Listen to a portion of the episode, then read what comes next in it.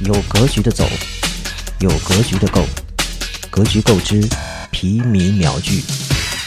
李开复有着知名的工作履历，先后在苹果、微软和 Google 这三个科技巨头公司工作过。从谷歌离职后，李开复创办创新工厂，将投资加创业孵化器的概念带入大众视野，一跃成为国内首屈一指的天使投资人。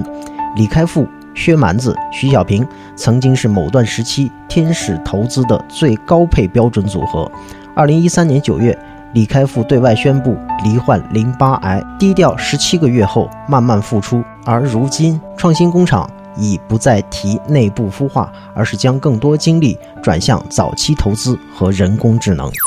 喜欢刚才的内容，觉得还不够尽兴，欢迎在你现在收听的平台订阅《格局够》的免费会员节目。